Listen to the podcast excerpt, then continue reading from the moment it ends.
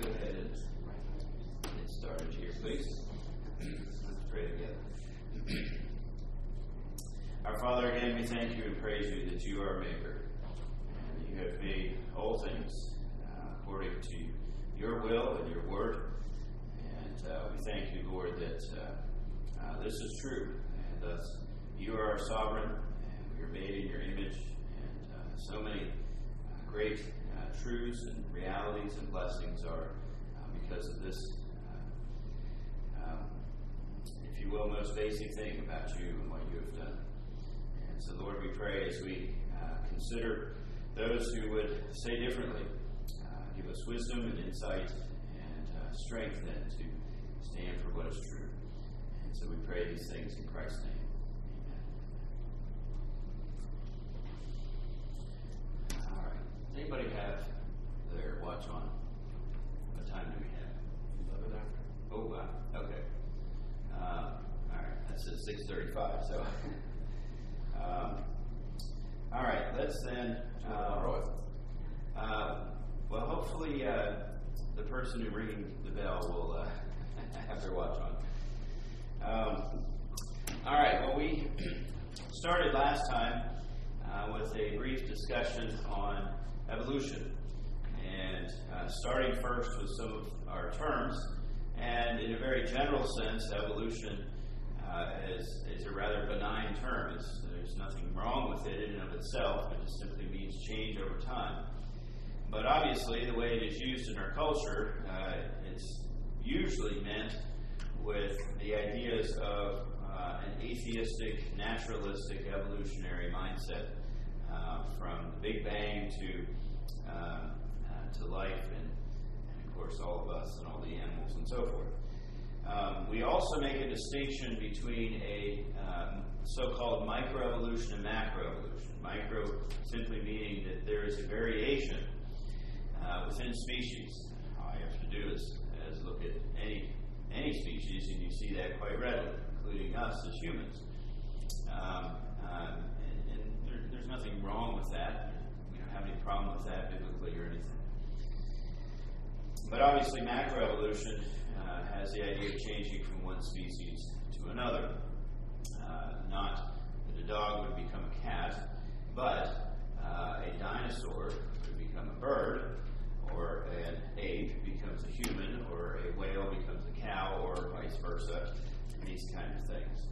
So, um, uh, as we consider uh, this position, it is not uniform, though we often hear presented that way, especially in the media or what is taught in the schools or something like that. Um, and, but there are actually three different uh, positions. What uh, I'm calling here an atheistic evolutionary model, a deistic evolutionary model, and a theistic evolutionary model. And they're all, uh, at its core, evolutionary, but there are some differences between them. And so, I think three key questions that must be answered right from the beginning um, in, in, really uh, any worldview, but especially here as we're talking uh, about evolution are these three that I have here. How do you get something from nothing? How do you get order from non order? And how do you get life from uh, non life? And um, these different positions of evolution will explain them differently. But as I was saying a moment ago, uh, what we hear in our culture is that uh, it just all happened. And we can't explain how this little bit of matter got there and how it exploded, but somehow it did and uh, everything has evolved from that. Uh, matter coalesced and became planets and stars and, and nebula and so on and so forth. And then uh, energy was uh, introduced into a, um, a conducive situation which brought forth the first uh, life form. And this may have happened more than once, not only on our planet, but other planets. So we put these monstrous dishes up to try to hear people speaking in outer space. Um, and, uh, uh, and then life evolved from those simple cells. Um, but there is no God whatsoever involved in this. There is no outside power or outside force. It is purely random, purely chance, purely natural. Mother Nature is the most uh, uh, if you will, personality we can give to it. And again, this is what we're taught. Uh, you go to any museum um, that is um, funded by the state, um, and even private ones for that matter, and this is the basic message we're going to hear. But um, it makes absolutely no sense. How do you get something from nothing? even they will say, we can't answer it. But we don't want to believe anything differently. How do you get uh, order from non order? How do you get laws of nature? How do you get relationships? How do you get things improving gradually? How does that happen purely from random chance? And they often simply answer, We don't know, but we know it happened because we're here. And this is the only explanation that makes any sense, even though it doesn't make any sense. And so, problem three, then, of course, uh, we, we know life evolved spontaneously because we're here. We can't explain it, and so on. So, I mean, it, it's just a faith system, it's just religion. They, of course, want to call it science, but um, it doesn't meet really any criterion of science. Um, uh, this is a historical science, you might say, but uh, it's a faith system. And so it's illogical, unreasonable, unscientific, and simply a blind faith. Now, I ended last time by saying uh, if we look at the scriptures, the scripture also gives us terminology and ideas that would speak against evolution. Clearly, it speaks against an atheistic evolutionary system, um, but it also speaks against any kind of evolutionary model. And so we have the language of according to its kind in Genesis 1 and Genesis 6 and 7. Uh, even Paul uses this kind of language in 1 Corinthians 15. Um, obviously, we see in Genesis 1 God made man in his own image, not the image of an ape or something to that effect. Um, so uh, I, I think it's quite evident from Scripture that evolution cannot be held uh, to by a believer Just totally contrary to the teaching. So, we come then to another model of evolution that I would suggest is probably the most commonly held position in America, even though the atheistic model is the one that's pushed. And that is the so called deistic evolutionary system. Uh, we often hear studies say that you know 95% or whatever people believe in God. Um, now, you ask more questions, you get all kinds of other answers. But um, since that is true in part, and just in my own experience as well, um, I, I, think that this points us to uh, this position of evolution being the most um, commonly held one. Uh, and that is, uh, God started it all. But he went fishing or something. It doesn't have anything to do with us anymore. Uh, but he started it. And so when we come to these questions, how do you get something from nothing? Well, God started it. And that answers the question. Some will even go so far to say that God uh, started the Big Bang and um, somehow made things so that they could derive order from a random system and could develop life from a system that normally wouldn't do that or something to that effect. And so some will even say that he made it so it could do this. He's just not involved in any way. But he began it all. So, as we consider these, these questions, at least answer it to some extent, especially the first one. Problems two and three are often answered in accordance with the atheistic system. But again, some will say that God made it with the ability to do it. Now, I would say, in a certain sense, this position has much more viability to it.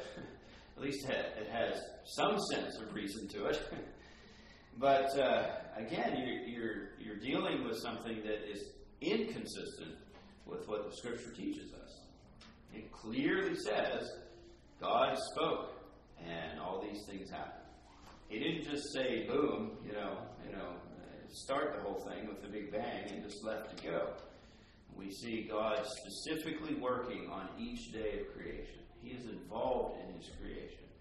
We see that maybe most specifically on the sixth day, creating man.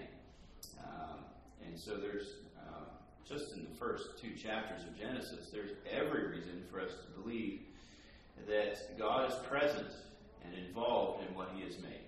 And so deism again, the idea that God is out there, exists, but not relating to us in any way, uh, it just doesn't make any sense. And again, as I've mentioned in regard to evolution, we have all those passages that say, according to their kind. And so, again, this position, though it believes in a God of some kind, still believes in evolution, which is totally inconsistent with uh, the teaching we see here in the Scriptures. So you might say it's a little less illogical, but it's still illogical and certainly unbiblical. Um, but as I've said, think this is probably the more commonly held view of evolution um, compared to atheistic evolution. All right. Comments or questions here to uh, to this idea?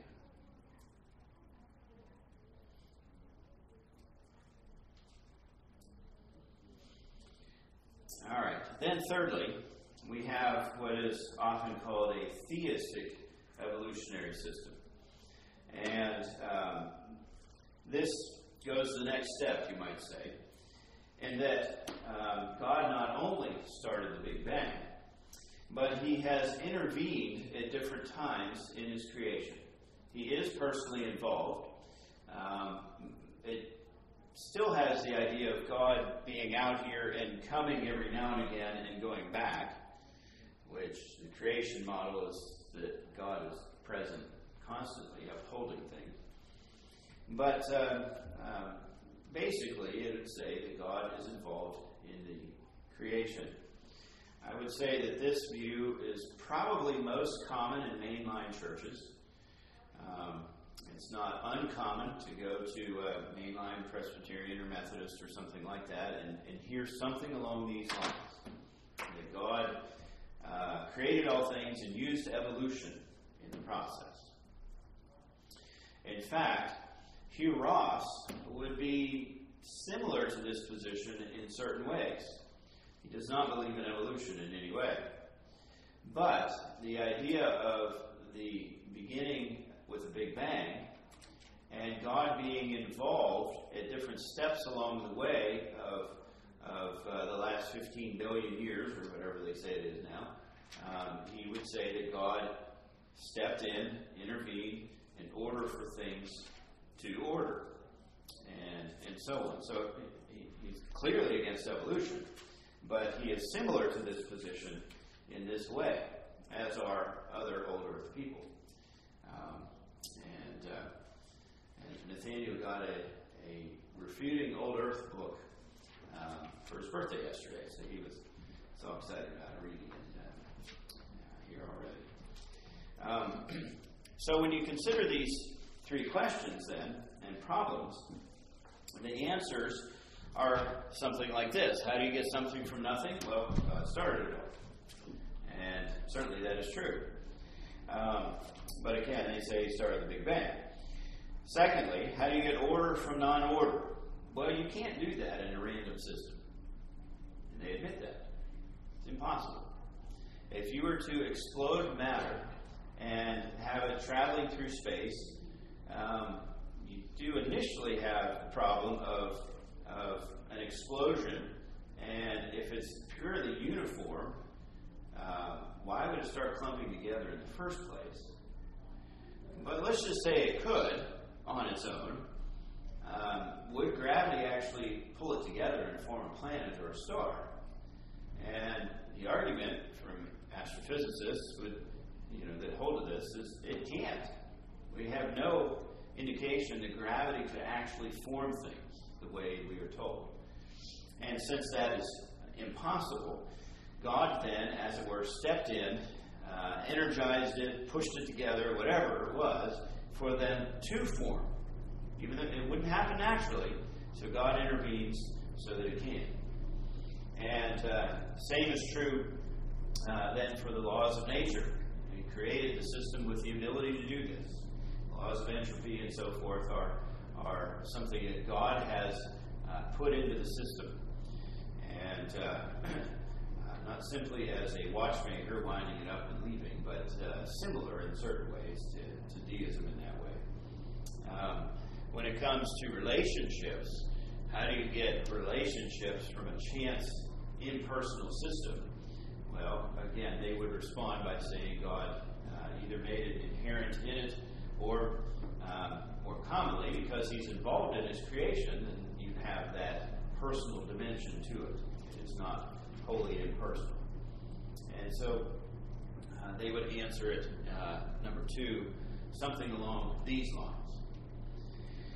And then problem three, how do you get life from non-life? Well, it can't happen. So, if you will, God is that energy source that started the first life.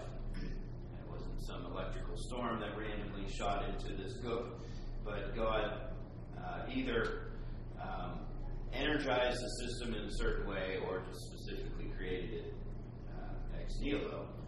So I've heard a variety of opinions here from theistic evolutionists. Um, but uh, if we give them, if you will, the best position, they would say that created created first cell and maybe a number of cells. Um, and things then evolved from that, they would say. So here's how they would answer the question, uh, or these three questions, and uh, simply, God's involved in various steps along the way. So, I think we have to admit there's far more reasonableness to this position. Uh, it's far more logic, uh, it's more rational, so on and so forth. But you still have this position saying that evolution is what God has done. The Big Bang, millions and billions of years, this is how God did it.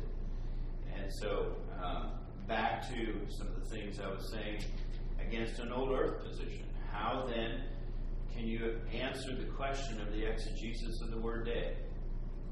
How can you have death before the fall? How can you have light before the sun? And photosynthesis, and so on and so forth. You know, there, there are many problems based on what we see in Genesis 1 with any kind of old earth position, whether it's a theistic evolution or uh, an old earth creationism. So many problems that uh, I don't see how it can stand up. And then, in addition to that, back to what I was saying, according to their kind, and those kind of uh, points, they, they're still dealing with that problem. Uh, that, at least problem for them, um, from what the Scripture presents to us. So, at least in my experience, I think this is a relatively common position among mainline churches. Uh, sometimes you'll see it in more conservative Reformed churches, but uh, at least not in my experience do you find that as often. Um, it's usually an old earth position of creation, not a theistic evolutionary system. Uh, now, maybe that's just my experience, and others of you have experienced differently, but uh, anyway. Comments or questions here about this approach that some people have? Yes? You were running down the problems with that, deny pretty much the first chapter of the Bible because, you know, it says God speaks and then it happens. God speaks and then it happens. There's no indication of all of this other.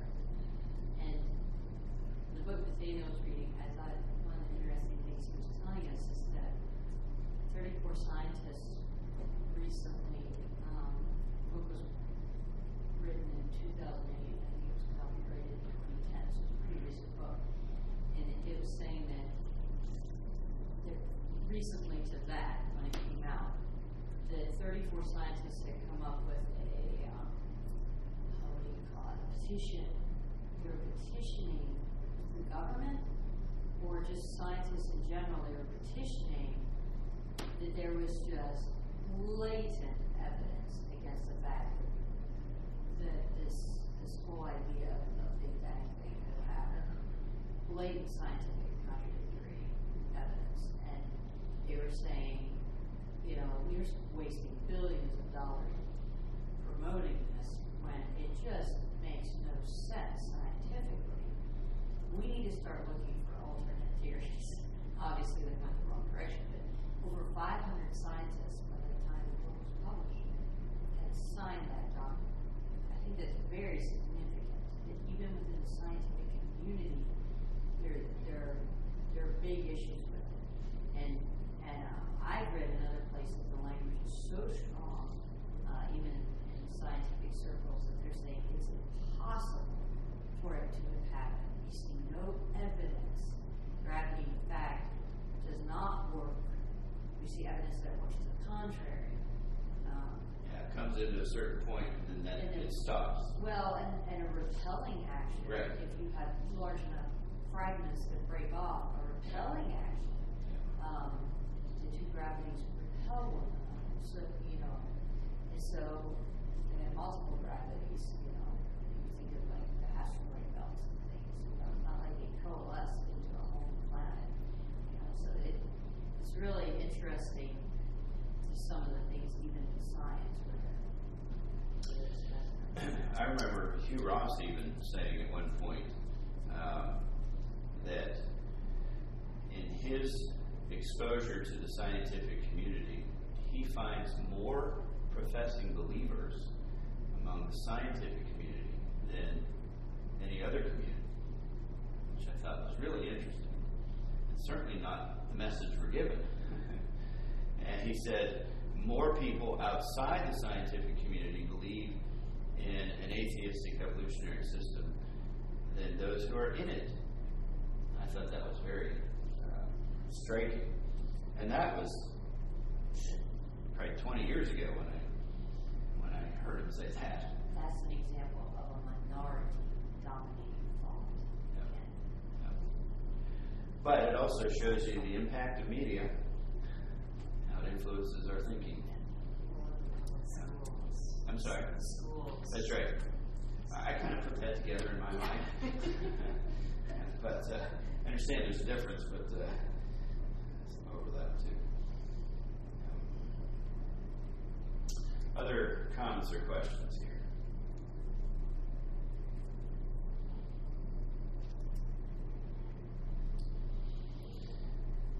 Well, the the basic point is twofold.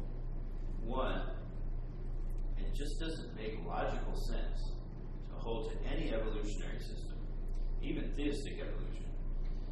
And two, it just doesn't fit the scriptures. Uh, and I think it's obvious just in a, a cursory reading of Genesis 1. Um, but obviously, there are people who say differently. Um, but uh, anyway, this is how, and in part, why theistic evolution, uh, you might say, is uh, in the church more common than it was, say, 7,500 years ago, because of some of these problems. They're recognizing it and saying, well, wait a second here. They try to find some kind of mediating position, uh, which uh, mediate much of anything. All right, now, there is another question here, of course, and that has to do with the evidence. We can talk about a, a variety of things, and, and Eileen mentioned a couple things, and I even mentioned a couple things about gravity and so on, but um, and, and I'm certainly no expert in this, though I have looked at it at least conceptually. Uh, the video hopefully uh, can answer some of the questions more specifically, and certainly there are other things out there. Um, but w- when we come to this issue of the evidence, uh, does the evidence support any kind of evolutionary system? Um, I've tried to talk biblically and logically here, at least briefly. but does excuse me, does the evidence show um, anything to support the system? Darwin himself said that the evidence did not support his position, but he was hopeful that over the next roughly 100 years, that the fossil record would be filled out to such an extent that it, it would either prove or disprove his position. And so, this pattern of microevolution explaining um, everything and thus going to the next step of macroevolution, um, he thought it made sense from the evidence that he had, but he recognized and admitted that he didn't have enough to support it. And, uh, and certainly at the time, in the mid 19th century, the fossil record was relatively small. And so, you know, as a, uh, in certain ways, a, a faithful scientist, he recognized this, admitted it, and said, we need more evidence. Well, I've heard a variety of opinions or comments or whatever on this, and some have said that even by the end of his life, he recognized that there was no um, support whatsoever.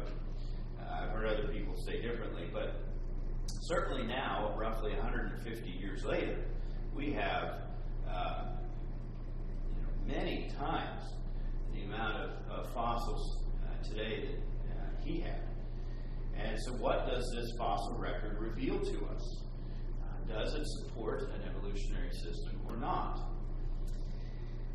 Well, the fossil record can be pictured in two ways. And what we commonly see is this this starting point, this first life, and again, sometimes he'll talk about uh, multiple ones, and then you have basically what looks like a tree and you've got different things and so forth, and, and they're all connected in some way. I'll try to keep all these connected to the line. But it's this kind of idea. It all it all is connected in one way or another. It all has evolved from one thing to the other. At some point, it splits, and it ended up in uh, you know uh, vegetation, and then the other things went to animal life of some kind, and you know that kind of thing. Um, and, and so this is how it's typically presented uh, from an evolutionary uh, perspective. I'm sure we all have seen pictures in one way or another that, that would show this. Um, but is, is that what the fossil record shows? The fossil record actually shows, you know, I'm just being random here, but um, something to this effect you've got a species showing up in the fossil record, and you see it existing for a period of time, and then it, it's done. Or obviously, you have some that still exist today. But there's nothing to connect them in the fossil record. So that's why you so often hear people uh, making a huge deal about some fossil that links one thing to the other. And so, uh, you remember from the video, she talked about some of those links. She, Lucy is one of the most common ones, uh, Neanderthal man and such, and then the coelacanth and the um, what's that lizard bird? I can't think of the name. Yeah, and so it, you know, there's all these things that they will point to as some transitional species. But the more we study them, um, we uh, see it doesn't work. Uh, remember the rest of Lucy's leg was uh, however many feet away further in the sediment and so forth. And so they try to say, look, we found some fossils that show this linkage, but um, careful study and honest study shows that, that, it's just not true. And so the fossil record is more, um, uh, if you will, vertical. And there's no horizontal uh, aspect to it at all. Um, and so, uh, evolutionists, if they're honest, will admit this. And some do. And so they, they recognize that this is a big problem. And so some of them will just say, you know, well, we can't answer it. Maybe in the future we will. Um, but I believe it anyway. And so again, it's just showing it's a faith system. It's not based on the evidence. And um, some of them will go so far to say is uh, something along the lines of, I can't believe in some kind of God, and so uh, I have to believe this. And it's not uncommon for people, if you press them, to have had some bad experience at church or, or uh, can't handle the, the problem of pain question or something. And that's why they can't accept a God. Um, and, and usually has some subjective element to it. But anyway, um, there are evolutionists that will admit this. Um, though, again, the media doesn't tell us that usually in schools and so on. Other people will, as it were, face it head on and say, well, okay, there must be an explanation here.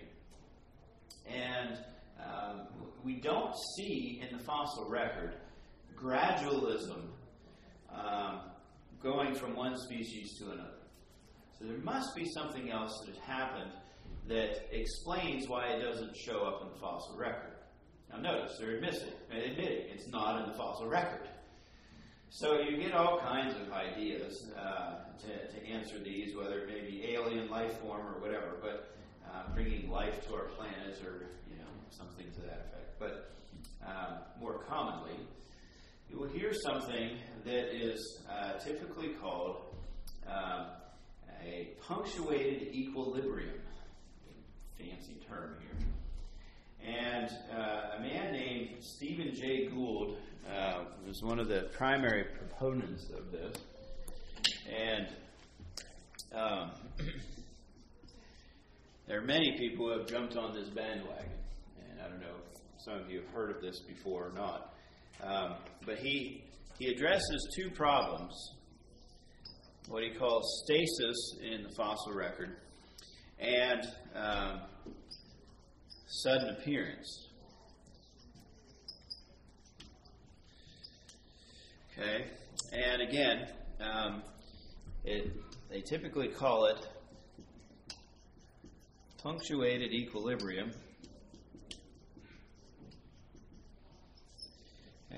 And sometimes you hear it called rapid mutational mutational advance. Okay, so some rather technical terms here for some of this. But um, this is, I guess you could say, a um, rather well accepted theory today, uh, or scientific proof, I suppose they would. And so let me quote here a little bit from what Dr. Gould uh, has said. He says, um, addressing these two problems. The first is stasis. That is, most species have no directional change, okay, no horizontal ideas here. They appear in the fossil record looking pretty much the same as when they disappeared. And so there's no no ideas of gradually changing into some other species. Okay? And they show up and they look basically the same for, you know, however many millions of years they would say. And, uh, and, and so this is a problem, as he says. The second feature Gould cites is sudden appearance. And he says, a species appears fully formed in the fossil record. So there's overlap here, but uh, this emphasizes the point of whenever we first see a fossil of a particular species, you know, whether it's the big woolly mammoth or whatever it is, uh, it's, it's, it's a fully formed uh, animal.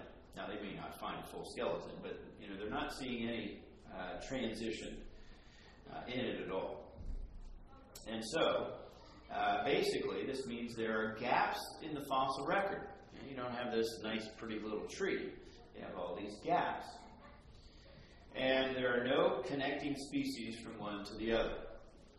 And so again, some will admit, okay, Lucy, we can't really use Lucy, and coelacanth can't really use that. But um, and, and so admit it and recognize that there are these gaps. But they explain it again with the, these big fancy terms here with punctuated equilibrium or rapid mutational advance. And the idea here is something along these lines. A certain group of species uh, basically goes off into seclusion, into this uh, uh, a separate area away from the main population of that species. And it's during that time where they rapidly mutate and change into something else. And the reason why we don't have any fossils is because there are so few of them. They're off in a corner somewhere and not part of the main population. And so that's why we don't see them in the fossil record. That was the second one, right, Darlene? Yes. Okay. So I, I'm going to have to stop here, but that's that's basically what they're saying. I'm going to pick up next time with uh, more of what they say and then the response to it. But uh, uh, the basic point is, in terms of the evidence, they're even admitting that there isn't enough to prove the position of evolution. And here's one of the most commonly uh, held positions to explain why. And uh, so we'll finish that, Lord willing, next time. Let's pray. Lord, we are thankful again that your word is clear. And we don't have to come up with uh, bizarre theories to try to explain um, how we've gotten here. But your word clearly presents to us that you spoke and things were made, and you have, and still are very much present uh, in your creation and uh, involved and so forth through providence and, and even redemption. And so, Lord, we praise you for this, and again pray that you would help us to better understand how people believe differently, and thus uh, we would uh, be able to stand uh, for the truth. Uh, Lord, we pray also now that as we come to worship you, that you would strengthen us, you would be honored and glorified in our worship together. We pray in Christ's name. Amen.